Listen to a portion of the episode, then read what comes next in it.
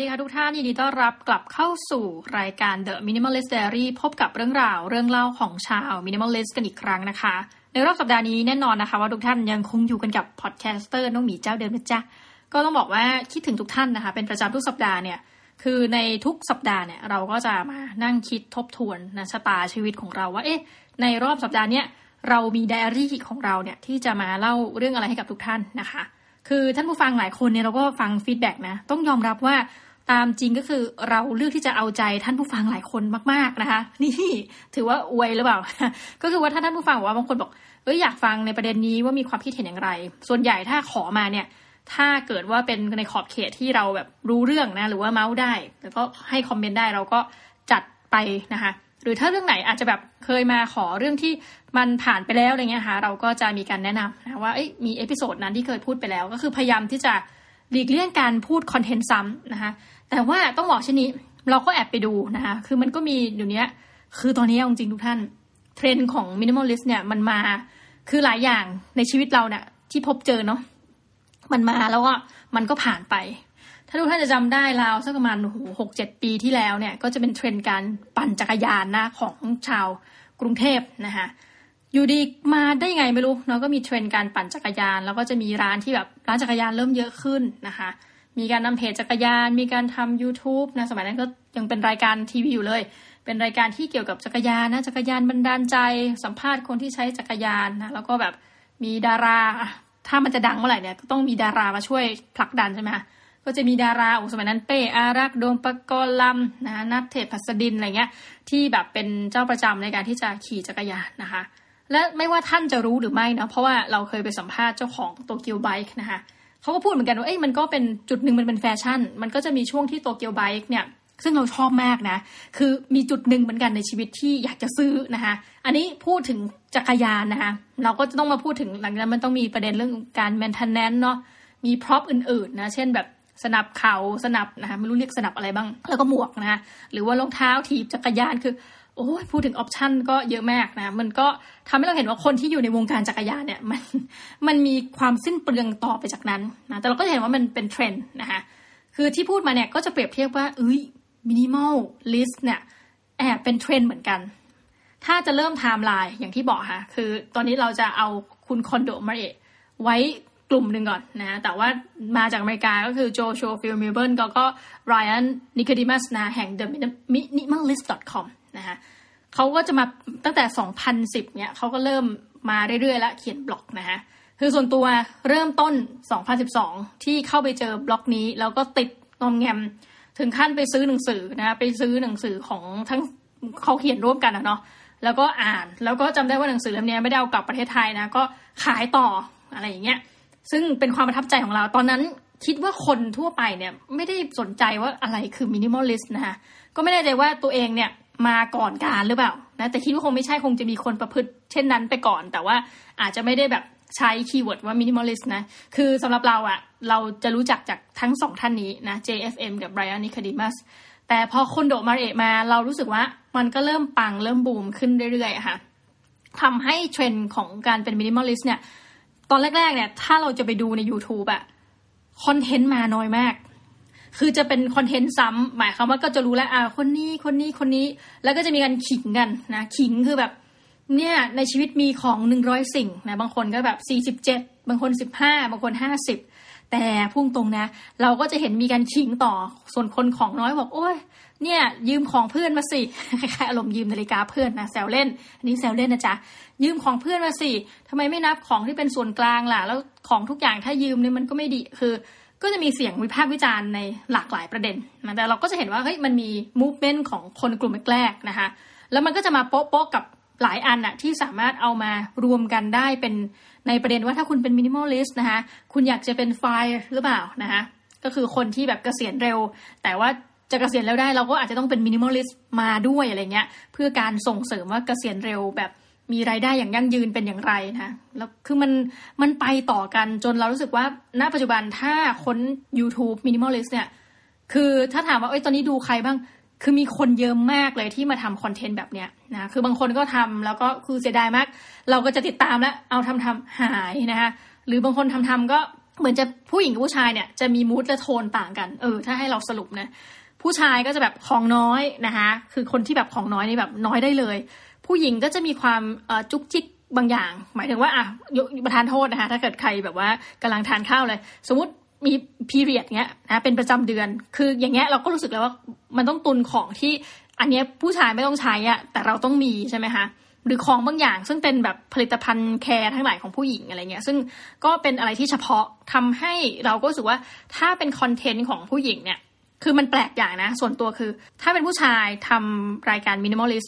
ชายหญิงดูได้จะไม่รู้สึกว่าเออเราไม่เป็นส่วนหนึ่ง แต่แปลกมากคือส่วนตัวเป็น พอดูคอนเทนต์ minimalist หญิงอะจะมีความรู้สึกเลยว่า ถ้าเป็นผู้ชายมาดูอะ่ะ มันก็จะแบบเหมือนกับบางบริบท มันจะไม่ค่อยเหมือนไม่ค่อยอินนะคะเพราะว่ามันจะแตกต่าง เอออันนี้ก็ไม่รู้ว่าส่วนตัวเราเองเนี่ยมีความเหมือนกับ เอ๊ะ เราไปกดทับในเพศบางอย่างหรือเปล่าที่เราแบบส่วนตัวเลยนะ บางครั้งเรื่องที่จะหลีกเลี่ยงการทำคอนเทนต์ไปดูเสพคอนเทนต์ที่ผู้หญิงจัดนะคะเพราะมีความรู้สึกว่า คือบางอันมันก็เหมือนกับ เอ๊ะเรารู้สึกไม่อินอะไรเงี้ย แต่ก็จะมีเหมือนกันนะคะในบางกรณีที่แบบโหมันก็มีสับใหม่นะอย่างแบบ extreme minimalist อย่างเงี้ยนะ คือแต่เดิมคุณ minimalist นะ คือต่างจากคนทั่วไปในวงเล็บนะ ถ้าเป็นลัทธินี้ก็คิดว่าตัวเองต่างว่าใช้ของเท่าที่จำเป็นจริง ๆ นะคะ extreme นี่คือขั้นหนัก คือหมายว่านอกจากใช้ของที่ จำเป็นแล้ว คุณอาจจะยังจำกัดของบางอย่างที่คนทั่วไปรู้สึกว่าฮะแบบนี้ก็ได้เหรอนะคะยกตัวอย่างเช่นหลาย ๆ คนเลือกที่จะไม่มีเตียงนอน ซึ่งเราบอกว่าโอ้ไม่เป็นไรเนี่ยก็เอาไอ้ฟูตองได้นี่ใช่ไหมคะฟูตองฟูตองนะที่นอนแบบญี่ปุ่นนะคือทุกวันนี้ก็ยังจะเรียกผิดถูกอยู่เนาะแต่ว่านั่นก็คือเป็นที่นอนเหมือนกันนะคือบางคนเนี่ยเราก็เห็นแล้วว่าเขาใช้เหมือนกับตัวเปลยวนอะไรอย่างเงี้ยค่ะ คืออันนี้เราก็รู้สึกว่าเป็นเคสที่แบบเออแปลกดีนะคะ คือไม่มีที่นอน ไม่มีเฟอร์นิเจอร์แม้แต่ชิ้นเดียว คือเป็นห้องโล่งๆแล้วก็นั่งกับพื้นนะคะหรือบางคนก็จานข้าวไม่ต้องมีนะคะใช้หม้อกินเอานะคะใช้กระทะกินเอานะคะคือทำอาหารเสร็จก็กินเลยอย่างละในนั้นอะไรเงี้ยซึ่งเราก็รู้สึกว่าเออแล้วสิ่งสำคัญ ซึ่งเรารู้สึกว่าคนเป็น minimalist หรือคนจะติดตามคอนเทนต์ส่วนหนึ่งพบเจอแล้วจะแบบ เฮ้อก็คือว่าคอนเทนต์มันค่อนข้างซ้ำอะเพราะว่า keyword เนี่ย นะคะนี่พูดจริงในฐานะคนจัดรายการเลยนะ เพราะ keyword มันก็อยู่วนประมาณนี้ค่ะ ใช้เท่าที่จำเป็น แล้วถามว่าบอกได้ไหมว่าต้องมีร้อยชิ้นมีสามร้อยสามพันได้ไหมเอาถ้าคุณใช้สามพันก็ไม่เป็นไร คือมันค่อนข้างที่จะยืดหยุ่นนะแล้วถัดไปคือว่าด้วยความธรรมดาสามัญของมันนี่แหละ มันก็จะทำให้เหมือนกับไปสักพักแล้วก็ส่วนหนึ่งนะเราเชื่อว่าอาจจะตันนะแล้วก็จะกลายเป็นเหมือนคอนเทนต์อื่นเช่นแบบ productivity นะ how to be productive อันนี้คือที่เราเห็นจาก คนที่เป็น minimalist อื่นนะแล้วเขาก็จะแฝงไปถัดไปคือพ้นจากความเป็นอพอทำคอนเทนต์ minimalist สักพักแล้ว ก็จะพูดถึงอะอย่างเรื่องงานใช่ป่ะคะการจัดการเวลาถัดไปก็คือพูดถึงเรื่องการจัดการการเงิน ซึ่งเราเองเนี่ยไม่รู้ตัวนะยังผู้จัดรายการเนี่ยค่ะเราเองก็จัดคอนเทนต์จาก minimalist พอสักพักเอง แต่เราเป็นคนสนใจเรื่องนี้อยู่แล้ว ก็จะไปพูดถึงเรื่องของการเงินนะคะ ทีนี้เราก็เห็นบางตอนเราก็จะพูดถึงเรื่องงานของเรา แต่ก็ยังไม่ได้ค่อย minimalist มากนะคะ เราก็ตั้งคำถามว่าเอ๊ะที่สุดแล้วเนี่ย minimalist จะเหมือนเรื่องจักรยานที่เราเอ่ยไปตอนต้นรายการหรือเปล่าว่า ที่สุดแล้วมันเป็นเพียงแฟชั่น แล้วก็ในที่สุดอีกแหละ คนกลุ่มหนึ่งก็จะค่อยๆลดความชอบในความเป็น minimalist ไป หรือว่าเป็น minimalist ได้สักพักหนึ่งแล้วก็รู้สึกว่าเหมือนเออแตกแล้วขอขอไม่เป็นต่อแล้ว แล้วก็ไปตามกระแสสังคม คือหรือบางคนก็อะเป็นไปสักพักอะไม่เป็นละ หรือพอนึกได้ย้อนกลับมาเป็นนะคะ มันก็มีวิธีการหลากหลายอะ่ะ เช่นคุณจะทำ death cleaning นะคะ คือนึกได้เมื่อไหร่ว่าเอ้ยฉันอาจจะตายวันตายพรุ่งทำความสะอาดบ้านทีหนึ่งแล้วก็ลืมไป แล้วมาคิดอีกก็เหมือนกับ big clearing นะคะอ่าซึ่งแบบอาจจะใช้วิธีคอนโดมาริเอก็ได้ หรือว่าจะใช้วิธี death cleaning นะซึ่งต้องบอกงี้เราก็ไม่อยากทำคอนเทนต์ซ้ำเพราะเราทำทั้งสองคอนเทนต์แล้ว ท่านก็สามารถย้อนไปฟังรายการ Minimalist Diary ตอนเก่าๆได้นะคะ ก็จะมีทั้งตอนคนโดมาริเอะแล้วก็ตอน death cleaning เลยเราก็เขียนชื่อตอนประมาณนี้เลยนะคะ ซึ่งก็บอกตรงๆว่าพอเสพมาสักพักเนี่ยแม้กระทั่งพอดแคสต์ของ The Minimalist นะคะซึ่งคอนเซปต์เขาชอบมากเหมือนกับ this podcast uh, podcast brought to you by nobody because advertisement sucks นะคะเขาจะพยายามแบบโชว์อันนี้มันก็จะมีกิมมิคเนาะโชว์ว่าพอดแคสต์เนี่ยรายการอื่นเนี่ยมันอาจจะมีสปอนเซอร์ แต่เขารู้สึกว่าไม่ก็เขาทำ minimalist เนี่ยไม่เห็นต้องมี สปอนเซอร์ไม่ต้องมีอะไรเลย แล้วคนฟังก็จะได้ฟังเรื่องที่เขาเล่านะคะ เราก็เห็นคอนเซปต์ว่าอย่าง JFM นะ Joshua Fields Millburn กับ Brian Nicodemus แห่ง The Minimalist.com เนี่ยเขาก็จะมีคอนเซปต์ว่าเพจเขาก็จะเป็นสีขาวดำหลังจากนั้นมาทุกอันก็จะเหมือนกับพยายามทำให้มันธรรมดาสามัญที่สุด มาวันนี้ค่ะเราก็เลยแอบตั้งคำถาม นี่พูดถึงประเด็น minimalist แบบลึกๆเนาะแล้วก็ตั้งคำถามว่า เอ๊ะ ความธรรมดาสามัญของการดำรงชีวิตเนี่ย มันมีข้อที่เราจะต้องโน้ตเอาไว้ไหม ข้อควรระวังนะคะคือเหมือนกับว่าเราพยายามมากไปไหม ที่จะเป็น minimalist เนี่ย และพอไปถึงจุดไหนถึงรู้สึกว่า เอ๊เราน่าจะถอยกลับมาเหมือนกับมองตัวเองนิดนึงว่าไปต่อหรือพอแค่นี้ได้กับความพยายามในการที่จะเป็นเออจาก minimalist ไปสู่ extreme minimalist นะคะ คือยกตัวอย่างเช่นมีเคสของ extreme minimalist เนี่ยค่ะ ที่คนก็จะวิพากษ์อย่างที่บอกว่าเฮ้ย ยืมเพื่อนมาเปล่าของพวกนี้อะไรเงี้ยแล้วมันก็กลายเป็นคนที่แทนที่จะเป็นคนที่พึ่งพิงตนเองได้กลายว่าทุกครั้งคุณจะต้องพึ่งพิงคนอื่นนะหรือจะมี minimalist ที่แบบย้ายไปเรื่อยๆค่ะไปตาม cabin ไปตามอะไร คือถ้าเป็นเมืองไทยเนี่ยประทานโทษนะอาจจะแบบโดนทัวร์แบบเหมือนทัวร์เอ้ยคนนี้เหมือนอารมณ์ทัวร์ขอทานเลยไปเรื่อยๆแล้วก็ไปขออยู่คนนู้นคนนี้ฟรีบางครั้งอะไรเงี้ยมันก็จะเป็น คือตัวเองเนี่ยถ้าไม่เดือดร้อน แล้วคนอื่นไม่เดือดร้อนเนี่ยไม่เป็นไรนะแต่บางครั้งอาจจะต้องกลับมาถามเหมือนกันนะเพราะว่าเราก็เห็นจริงๆ เพราะว่ามีบางคนเนาะทำคอนเทนต์แล้วบอกว่าอ๋อของพวกนี้ก็คือจะยืมเพื่อนมาเมื่อทำคอนเทนต์ซึ่งเราก็แอบจะรู้สึกว่าเอคือมันมันมีความมันมีความซับซ้อนอยู่เนาะแล้วก็ไม่แน่ใจว่าประเภทของยืมเพื่อนเพื่อนจะอยากให้เราตลอดหรือเปล่านะคะ หรือบางคนที่บอกเป็น extreme minimalist เนี่ยยังมีกรณีหนึ่งเขาก็เตือนเลยว่าแบบ เฮ้ยการนอนบนเปลยวนเนี่ยที่มันแขวนอะเหมือนเราไปนอนตามชายทะเล หรือหลายคนอาจจะไม่เคยนะแต่ว่าพอสมัยนี้ก็ดูแบบเปลยวนไม่ค่อยเห็นเนาะไปนอนแบบนั้นอะเออมันจะทำให้สรีระเช่นหลังเราผิดรูปหรือเปล่า เพราะลักษณะการนอนมันก็จะไม่ใช่เป็นการนอนแบบเหยียดตรงถูกไหมคะคือหลายคนก็อาจจะ ฮิตและชอบการนอนกับพื้นนะซึ่งอันนี้เราเข้าใจนะเขาบอกว่ามันก็ช่วยเรื่องหลังเรื่องอะไรเงี้ย ส่วนตัวเคยอย่างตอนถือศีลสิบข้อนะคะโอ้แปดข้อสิศีลแปดอะไรเงี้ย มันจะมีช่วงที่ชีวิตแบบโอ้ยลงมากๆเนาะขอถือศีลแล้วกันอะไรเงี้ยคือช่วงแรกๆเนี่ยนอนแล้วจะทรมานมากนะคะนอนแล้วทรมานมากเลยนอนกับพื้นเนี่ยนะโดยที่ด้วยความศีลแปดเนาะเขาก็จะห้ามแบบว่าใส่ฟูกที่มันหนาเกินเท่าไหร่เราก็ไม่ได้ใช้ฟูกตรงนะเราก็จะใช้เหมือนกับเป็นผ้า บางเฉียบเลยนะคะทุกท่าน ตอนแรกมันก็จะแบบโอ้ยทรมานมากสักพักเริ่มชิน แต่ก็รู้สึกว่าช่วงนั้นจะสุขภาพดี เพราะเพราะทำอะไรไม่ได้เลย ดูหนังฟังเพลงอะไรไม่ได้ ก็มันก็ต้องโฟกัสกับงาน คือโฟกัสเราดีขึ้น ก็จะเห็นเออในลักษณะนี้แต่พอไปนอนแบบเป็นแฮมม็อกนะคะก็คือนอนแบบเปลยวนเขาบอกเอ้ยสรีระจะผิดรูปอะคือถ้าย้อนไปก็เอาเนื่องจากการที่ ผู้หญิงท่านนี้บอกว่าก็ไม่อยากมีเฟอร์นิเจอร์อะนะแม้กระทั่งตัวที่นอนก็ไม่อยากมี ก็เลยเป็นเป็นเปลยวนแบบนี้ดีกว่า แล้วแบบหิ้วไปไหนมาไหนได้แบบสบายใจ เพราะมันแบบไม่มีอะไรอะไรเงี้ยก็มีคนถามว่าในระยะยาวล่ะ มันจะส่งผลเสียต่อสุขภาพไหมนะเราก็เลยรู้สึกประเด็นจริง ๆ ว่า พอมาเป็น extreme minimalist นะ่ะบางอย่างมันรู้สึกไม่ไม่ไฮจีนะทุกท่านเอาจริง บางอย่างมันรู้สึกว่า เอ๊ะ มันได้หรือเปล่าหรืออะไรแบบเนี้ยนะคะ คือหลายคนเห็นเลยนะ ยืมอ๋อ อ๋อยาสีฟันเหรอเดี๋ยวเดี๋ยวยืมคนอื่นเขาเดินทางเนี่ยไม่ต้องพกนะคะหรือบางอันก็แบบสบู่เป็นก้อนเล็ก ๆ แล้วก็บอกว่าก้อนเนี้ยใช้ทุกอย่างเลย ตั้งแต่เป็นสบู่นะคะเป็นแชมพูสระผมซักผ้า หรือขั้นหนักคือ อันนี้เราไม่ได้พูดเองนะคะบอกว่า minimalist บางคนเนี่ยก็เลือกที่จะอาบน้ำไปอาบน้ำทั้งเสื้อผ้านะคะ อาบน้ำทั้งเสื้อผ้าเพื่อซักเสื้อผ้าณเวลาเดียวกัน ด้วยการใช้สบู่ก้อนเดียวอะไรแบบนั้นอะซึ่งส่วนตัวมันก็ทำให้รู้สึกว่าบางเคสมันก็ extreme ไปจริง ๆ นะ คือโอเคณนะจุดนี้ไม่ได้บอกว่าอุ้ยเราจะจัดว่าแบบอุ้ยผิดนะ แต่เราแอบตั้งคำถามเหมือนกันว่าถ้ามันถึงจุดไหนแล้วทุกท่านที่เราจะต้องบอกว่าโอเค ไปต่อหรือพอแค่นี้อันนี้ก็อยู่ที่วิจารณญาณของทุกท่านนะแต่เราเชื่อว่าเออณในสภาวะของเมืองไทย เรายังไม่เห็นขั้น extreme minimalist นะคะว่าพูดตามตรง หรือยังไม่มีคอนเทนต์ในลักษณะเช่นนี้ คือถ้าเป็นคอนเทนต์ก็จะเป็นคอนเทนต์ที่เหมือนทำเป็นแบบมันล้อหรือว่าทำเป็นคอนเทนต์เชิงบันเทิงอะ่ะ แต่ไม่ใช่การดำรงชีวิตวงเล็บจริง ๆ นะคะ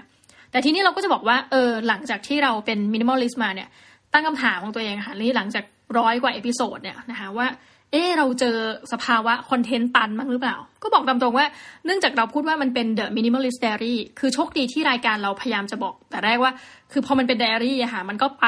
ตามผู้จัดรายการเนาะ เราก็จะเห็นสภาวะว่าบางปี เฮ้ยเราแบบสัญญาอะไรไว้ เช่นแบบ ปีที่แบบไม่ซื้อของอ้าวสุดท้ายซื้อจนได้นะของพังอะไรเงี้ย คือมีเหตุให้ซื้อนะ มันก็จะเป็นกราฟขึ้นลงนะกับความเป็น minimalist อย่างปีนี้ถ้าพูดกันตามตรงกราฟลงนะ เพราะว่า โดนไปแล้ว 9.9 ถึงแม้ที่บอกอีกครั้ง เราจะซื้อของที่ใช้จำเป็นต้องใช้จริง แต่ลืมไปหรือเปล่าว่าไม่เคยคำนวณว่าของเนี้ยมันมีวันหมดอายุเมื่อไหร่ แล้วเราจะใช้ทันไหม หรือมันจะเกิดภาวะที่แบบไปกระตุ้นสภาพจิตเราให้พยายามใช้ของนั้นให้เยอะกว่าปกติ ซึ่งก็ไม่เกิดผลดีอยู่ดีในตอนจบนะคะใดๆเหล่านี้อ่าส่วนตัวรู้สึกว่าเอ้คอนเทนต์เนี่ยมันยังไม่ตัน แต่ก็มีเหมือนกันเพราะผู้ฟังบอกว่าเอ้ยอยากฟังคอนเทนต์ที่มันเป็น minimalist อีก นั่นแปลว่าในหลายสัปดาห์เราอาจจะจัดโดยที่พูดไปแล้วท่านผู้ฟังสุดอุ้ยแหมไม่นะ ไม่เป็น minimalist นะนะคะ ทีนี้มันมีอันนึงที่เราให้ความสนใจเป็นพิเศษนะช่วงเนี้ย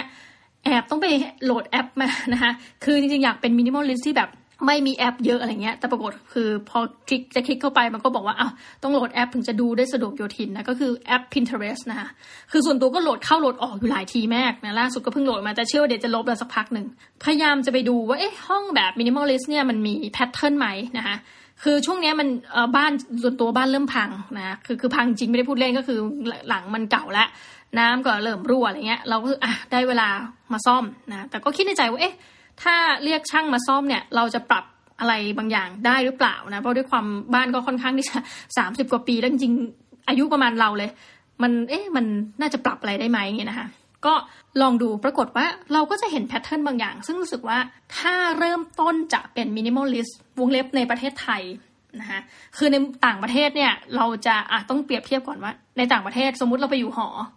สมมุติเราไปเช่าบ้าน คือหลายคนก็จะมีเทรนด์ว่าต้องย้ายบ้านเรื่อยๆใช่ไหมคะ ตามงานที่เราย้าย คือรัฐบางทีมันใหญ่อย่างอเมริกามันใหญ่อะมันก็มีโอกาสจะได้งานรัฐอื่นนะคือการย้ายนี่เป็นเรื่องปกติกว่าเรามากนะคะพูดตามตรง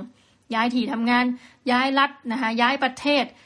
คือในหลาย ๆ ที่ในออย่างในยุโรป ในอเมริกา เวลาเข้าหอ หรือเช่าสถานที่พักเนี่ย มันจะเหมือนกับ fully furnished มาแล้ว นะคะกล่าวคือหนึ่งคือมีพวกตู้ที่แบบเอาไว้วางพวกชานชามช้อนซ่อมนะคะเตียงก็จะมีให้โต๊ะหนังเขียนหนังสือก็จะมีให้นะคะตู้ใส่เสื้อผ้าก็จะมีให้ คือตรงเนี้ยปุ๊บแล้วหลายที่เนี่ยพอมันเอ่อถ้าบริษัทไหนเป็น developer ทำหอเนี่ยแพทเทิร์นเดียวกันคือโต๊ะจะมีลักษณะอะยาวหน่อยคือบางที่ก็ยาวมาก สมมติเป็นที่ดีๆเนาะจะยาวมาก แล้วก็จะมีที่วางหนังสือนะคะ หรือบางอันก็ ตู้มันก็จะซ่อนมาให้อะไรเงี้ย หรือบางอันพิเศษหน่อยนะคะเตียงใต้เตียงเนี่ยเราจะเก็บของใต้เตียงได้ด้วยเป็นลิ้นชัก ซึ่งชอบมาก คือแพทเทิร์นเหล่านี้พอมันมีให้แล้วแปลว่าเราย้ายไปจ่ายแต่ค่าเช่าใช่ไหมคะมันไม่ได้สิ้นเปลืองมัน fully furnished มาแล้วก็เป็น built in มาเรียบร้อย คือในกรณีของเราเนี่ยอะส่วนตัวอย่างเราสร้างบ้านหรือซื้อคอนโด หรือเช่าคอนโดนะคะในหลายที่เนี่ยมันไม่มีอะไรมาให้เราอะอย่างบ้านเนี่ยที่เข้ามาย้ายเข้ามาเนี่ยค่ะตอนนี้อยู่บ้านคนเดียวเนาะเราก็ต้องซื้อ เฟอร์นิเจอร์บ้านไม่ built-in นะเตียงก็เอาเตียงเก่านะแต่ว่าอย่างที่ไม่มีเลยเนี่ย ก็ตู้เสื้อผ้าไม่มี ซึ่งเอาก็ถามใจนะว่าจำเป็นต้องมีไหมก็ตอบได้ว่าเป็นเป็นสตรีนะรู้สึกว่าจำเป็นต้องมีเสื้อผ้านะคะแล้วก็ตอนนั้นโต๊ะทำงานก็มีก็ต้องซื้อ คือพอมานึกย้อนไปอีกทีทุกท่านก็รู้สึกว่าโอ้โหแบบเราอยากได้แบบ built-in จังเลย อันนี้พูดตรงๆนะ built-in แบบที่เราเคยไปอยู่ตามหอที่ต่างๆ สมัยเราเรียนมหาวิทยาลัยอะไรเงี้ย ซึ่งตรงนี้มันจะดีมาก เพราะว่าพอ built-in ปุ๊บมันจะมีกระบวนการเก็บนะเก็บพื้นที่บางอย่างทำให้รู้สึกว่า งั้นพอ built-in ปุ๊บเราไม่ต้องซื้อเฟอร์นิเจอร์เพิ่มเอ้ยมันรู้สึกงั้นจริง แต่ทีนี้พอมาซื้อเองเนี่ยเราไม่ได้แบบจบถาปัด หรือไม่ไม่มี sense ในการออกแบบ ก็จะกลายเป็นสถาปนิกมันก็ทำให้เราอะเอาตรงๆเลยทุกท่านทุกวันนี้เวลาดูห้องตัวเองอะด้วยด้วยว่าเป็น minimalist เนาะจะหงุดหงิดกับห้องตัวเอง เพราะว่าเวลาไปดูคอนเทนต์ minimalist อะ เออ มันก็จะเป็นแบบ อ่า พื้นไม้ เตียงฟูกขาว ผ้าห่มขาวหมอนขาว สุดท้ายแล้วถ้าเราจะเปลี่ยนให้เป็นแบบนั้น อันนี้พูดจริงๆนะ ถ้าจะเปลี่ยนให้เป็น pattern นั้นนะคะ กลายว่าเราจะเป็น minimalist ที่เริ่มต้นจากความสิ้นเปลืองวงเล็บจริง ๆ ไม่รู้จะพูดยังไงดีคือ แต่มันสิ้นเปลืองจริง แล้วเราก็เลยต้องรู้สึกหันกลับมามองทีว่าโอเค ถ้างั้นฉันจงพอใจในสิ่งที่ฉันมีนะคะ แล้วก็ ณขณะนี้กำลังจะจะปรับบ้าน ก็เลยคิดว่าเอ๊ะ มาตั้งคำถามเดิมกันว่า แล้วเราจำเป็นไหมที่จะต้องเปลี่ยนห้อง คือมันมีค่าใช้จ่ายแน่นอนเนาะให้กลายเป็นห้องที่แบบอุ้ยมีความเป็น minimalist แบบที่เราเห็นใน Pinterest คือเราก็ไปแบบดูดูรูปนะแต่ไม่ได้เซฟนะก็ไปดูดูว่าแบบเออพอกดสะกดว่าแบบ minimalist ปุ๊บมันเจออะไรบ้างอะไรค่ะก็จะเจอแบบห้องเจออะไรเงี้ยเออสุดท้ายก็ได้บทสรุปทุกท่านว่า คือเนื่องจากเราอยู่ในบริบทที่ซื้อบ้านนะ หรือว่า เราเรามาอยู่บ้านหลังเก่าเนี่ย มันก็ไม่ได้มาเป็นแพ็กเกจ built-in นะคะ มันไม่มีอะไรแบบนั้น เราก็ต้องทำอะไรเองเนี่ย คือพอมันมาแล้วมันไม่ถูกใจเราแล้วเนี่ย เราก็ตั้งคำถามว่าแล้วคุณค่าของของที่เราใช้เนี่ยเเราใช้มันเพราะว่าความสวยงามให้มันเป็นเฟอร์นิเจอร์ที่แบบสวยงาม built-in หรือเราใช้เพราะว่าเราต้องใช้มันจริง ๆ นะคะก็ได้คำตอบว่าเออคือต่อให้เป็น minimalist เนี่ย แต่ส่วนตัวนะ ถ้าจะแนะนำตัวเองนะก็ไม่ไม่อาจหาญจะแนะนำท่านผู้ฟังแต่บอกว่าเฮ้ยถ้างั้นอะเราก็ต้องใช้มันเพื่อการใช้ประโยชน์แหละ ก็อย่าคิดมากอาจจะกลับบ้านมาแล้วหงุดหงิดนิดหน่อยนะหรือถ้าเป็นคนที่หงุดหงิดเช่นเรานะจะแบบหงุดหงิดบางทีบ่อยหน่อยว่าทำไมห้องนอนมันไม่เป็นอย่างที่เราคิดนะคะแต่พอหันไปดูรอบๆ ก็จะพบว่าก็ไม่เป็นไรหรอกนะ ถึงห้องนอนเราจะไม่ได้สวย ไม่ได้มีโต๊ะยาวแบบหน้าทำงานขนาดนั้นอะไรเงี้ย ไฟจะไม่สว่างทางไม่สะดวกนะคะเพราะด้วยบริบทข้อจำกัดต่างๆ แต่ถ้าท่านยังระลึกได้อะว่าท่านอยู่ตรงนี้เพื่ออะไรนะ แล้วท่านเป็น minimalist เพื่ออะไรนะคือมันเป็นไลฟ์สไตล์ของท่าน